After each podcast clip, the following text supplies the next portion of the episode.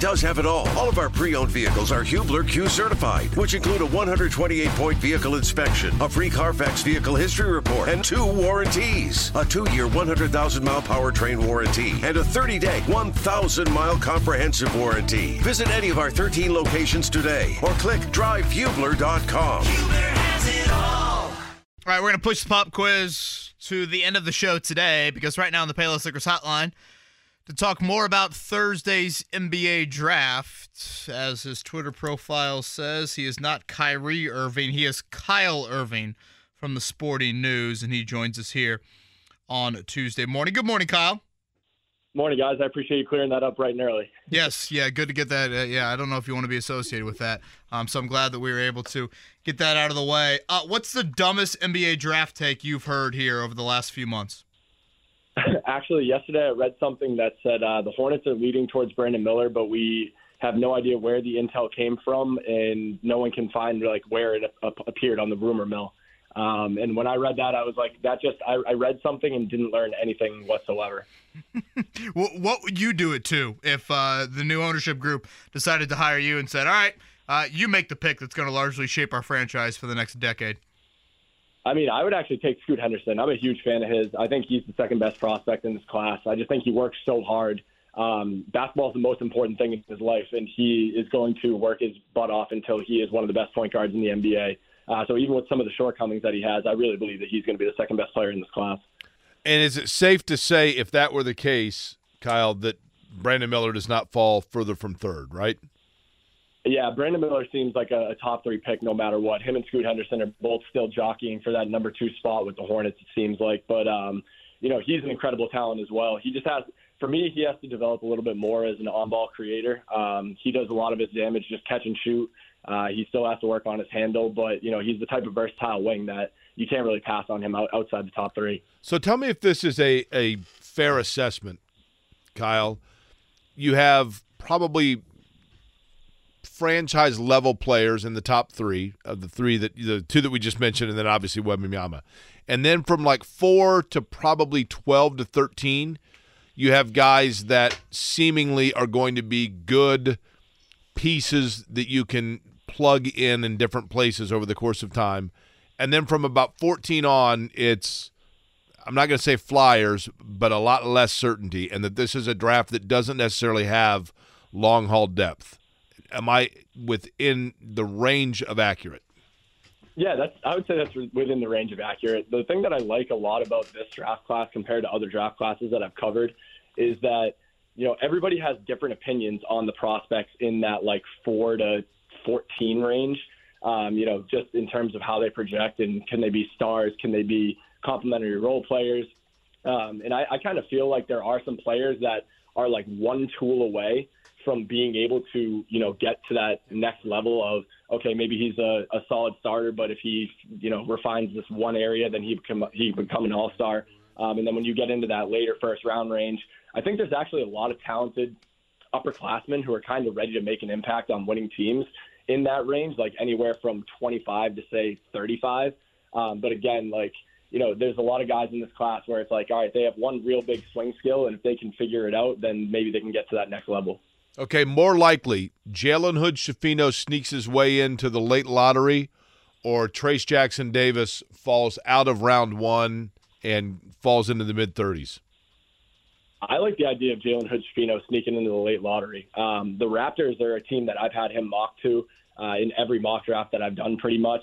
And they actually just, their new head coach that they just hired is like a basketball savant on the pick and roll. And I just feel like that would be a fantastic fit for Jalen Hood Schifino, especially if Fred Van VanVleet's not going to re-sign there. So I actually really like his odds of potentially ending up in Toronto at 13. Okay, Trayce Jackson Davis, you see him where?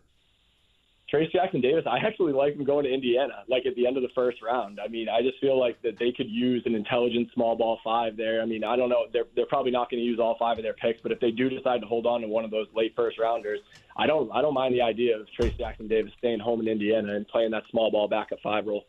Interesting. Boy, that would be quite the talk show for us come Friday morning. So uh, thank you for that, Kyle, if that does come to fruition. And again, Kyle Irving is with us here from the Sporting News, covers the NBA draft. Um, Kyle, I've said for the last few weeks right now, if you look at the Pacers at seven, I would be totally content on Friday morning if the Pacers took Jarace Walker or Taylor Hendricks. What do you like? What do you not like about those two?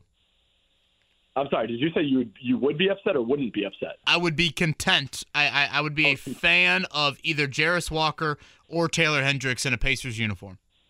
Yeah, absolutely. I think that you know uh, Jarace Walker, um, Taylor Hendricks, and I mean Cam Whitmore, if he can fall there, those are the three guys that if they fall to number seven, Indiana takes them without blinking. Um, I'm a huge fan of Jarace Walker. I think he's the most versatile defender in this draft class. He's a freak athlete, uh, super powerful down low. He's someone that has some playmaking touch, can step outside, knock down the three. Um, you know, I, I just really like what he brings to a defense. He was really the anchor of that Houston defense this past season. That was one of the best defenses in all of college basketball. Um, Taylor Hendricks is someone who, you know, he kind of came on a little bit late in the draft process, but it's it's, it's impossible to ignore the tools that he has. Six foot nine, seven foot wingspan. He shot almost 40% from three point range. Uh, you know, he's that typical kind of stretch four, three and D big man that you know everybody's looking for in today's NBA. Um, I, I don't think it would be a reach at all if Indiana took him at seven. He's the type of player that fits perfectly in today's NBA, and you know it kind of surprised me that he's dropping, you know, even outside like the top ten in some of these uh, mock drafts that I'm seeing.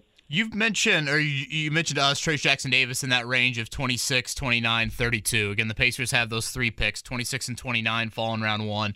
32 is that early round two. Obviously, the Andrew Nembhard pick last year was outstanding in that range. I know that's not a given on an annual basis, but who are some other names in that late first, early second that Pacers fans should keep an eye on?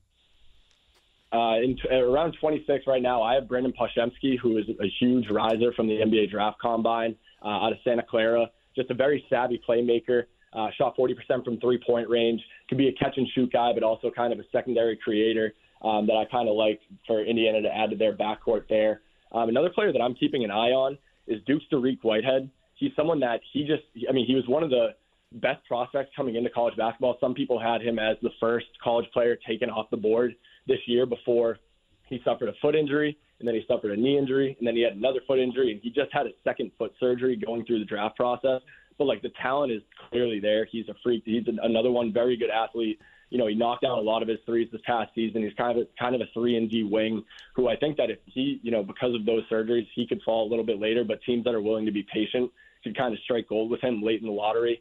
Um, another player that I really liked, he was another, uh, you know, budding prospect at the NBA Draft Combine is Olivier Maxence Prosper uh, out of Marquette. He's kind of more of an upperclassman. He's a junior who's really worked on his game, but he fits that mold of like you know, just a long, rangy wing, can defend multiple positions. He works his ass off on every possession, uh, high motor. Um, he's an improving three point shooter. Um, so, you know, he's someone who I, I also like the Pacers. If they're looking to go a little bit older and try and get this rotation, uh, you know, to form faster, uh, he's someone that I like at the back end of the first round as well. So, where do you think, when you look at it, Kyle? Kyle Irving's our guest from Sporting News. He's on the Payless Liquors hotline. Every draft, no matter what sport it is, every draft has that one franchise that all of a sudden goes rogue and it throws everything into a tizzy in terms of like, whoa, now, now this just took a totally different direction because no one expected that player to go there.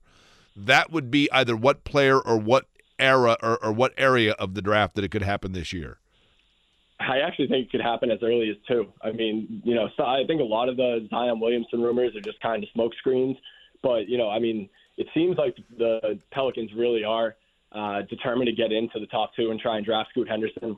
Whether that means they part ways with Zion Williamson or Brandon Ingram, I don't know if they would actually do either of those things. But I think it, it could the chaos could start as early as two, but uh, as late as number three, the pick right after that, just because you know it doesn't really seem like the the Portland Trailblazers are determined to pick uh, make a pick at number three. It seems like as of right now, they still want to try and build around Damian Lillard and keep their superstar happy. So it wouldn't surprise me if they're listening to calls and seeing, you know, okay, who are some of the best rotation players out there that we could put around Dame and just ship out this number three pick that we don't even really want if we're going to try and keep him happy. So, you know, I think that after number one, Victor Wembanyama goes, I think that the chaos can commence as soon as number two or three right after that. Kyle, am I seeing this right in your Twitter profile? And it's Kyle Irv, IRV underscore. Uh, you do some content for NBA Canada? Yes, I do. Yeah, okay. that's actually part of our affiliation over at the Sporting News. Gotcha. So I, I, you know, I have a man crush, full transparency on Benedict Mathurin. Uh, any sort of Benedict Mathurin thoughts from what you saw from him during his rookie season here? I know we brought up Nembhard earlier, another Canadian, but uh, any Mathurin thoughts? Yeah, I mean, I'm a huge fan of Benedict Mathurin as well. I thought he was one of the most competitive players in the draft last year. Uh, and, you know, I had I had the privilege of speaking to him at the lottery, and just all the things that he was saying just made me, you know, even more convinced that he was going to be the player that he ended up being during his rookie year. I think he's still you know, growing as a prospect on the defensive end. I think he's going to eventually work in, you know, some uh, heightened playmaking ability. Uh, he's not just going to be such a straight line scorer the way that he was this past year, but you know, I was extremely impressed with the way that he started the season uh, in Indiana this past year, and I think that you know the ceiling is uh, still higher than what we've seen for Benedict Mathurin for sure. You know what? You got to be huge in Canada because there's also a Kyle Irving that's the co-owner of one of Canada's largest production companies, Indigenous-owned Eagle Vision. Did you know that? No, I did not, man. I cannot. I can't even get my own SEO right. People are going to be looking me up and finding out stuff like that. Or did you mean Kyrie Irving? It's pretty awesome. Kyle, great, great stuff, man. Really, uh, really enjoyed catching up with you. I know it's going to be a busy Thursday into Friday for you, so appreciate you hopping on. Yeah, of course. Anytime, guys. Thank you.